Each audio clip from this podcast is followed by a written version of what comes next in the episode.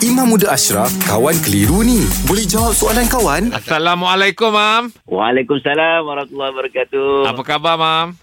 Baik Alhamdulillah. Sihat Wah, ya? lama tak berurusan, Mam eh? Oh, lama lah kita. Tu lah. Ah, Itulah rindu lah Kak Imam. Apalah ingat kita ni. Tapi bagus macam ni, Mam eh. Seri sekala. Jadi rindu kalau kerap tu macam sakit hati pun ada. Tapi jarang-jarang pun sakit hati banyak juga. Okey, Mam. Ada soalan lah, Mam. Ha, ya. Katanya dia nak tanya pada Imam lah. Apakah hukum jika kita bercerita atau mengadu tentang pasangan kita telah melakukan penderaan pada kita? Adakah dikira membuka aib rumah tangga?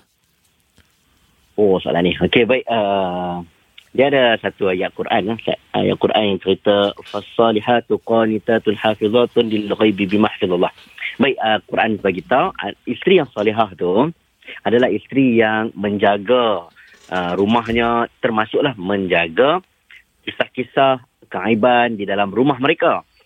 Dan apa yang berlaku dalam rumah, rahsia-rahsia rumah tangga, dia simpan kat cerita. Itu satu.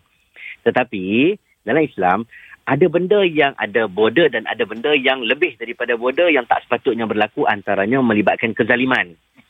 Okey, kezaliman, pen, penderaan, memukul dan sebagainya. Islam tak ada lah sampai tahap you kena pukul, kena pukul lah. Melainkan, pukulan apa yang suami buat. Ha, kalau pukulan yang memenuhi syarak, contohnya dia ambil kayu sugi, dia ketuk tangan. Eh, jangan nakal sangat. Ha, itu masih lagi dalam kandungan, orang kata apa, pukul yang memenuhi syarak. Eh, kan, kayu sugi kecil kan? Hmm. Tapi kalaulah penderaan dia pukul, maka isteri boleh pergi mengadu. Cara mengadu bukanlah dekat Facebook.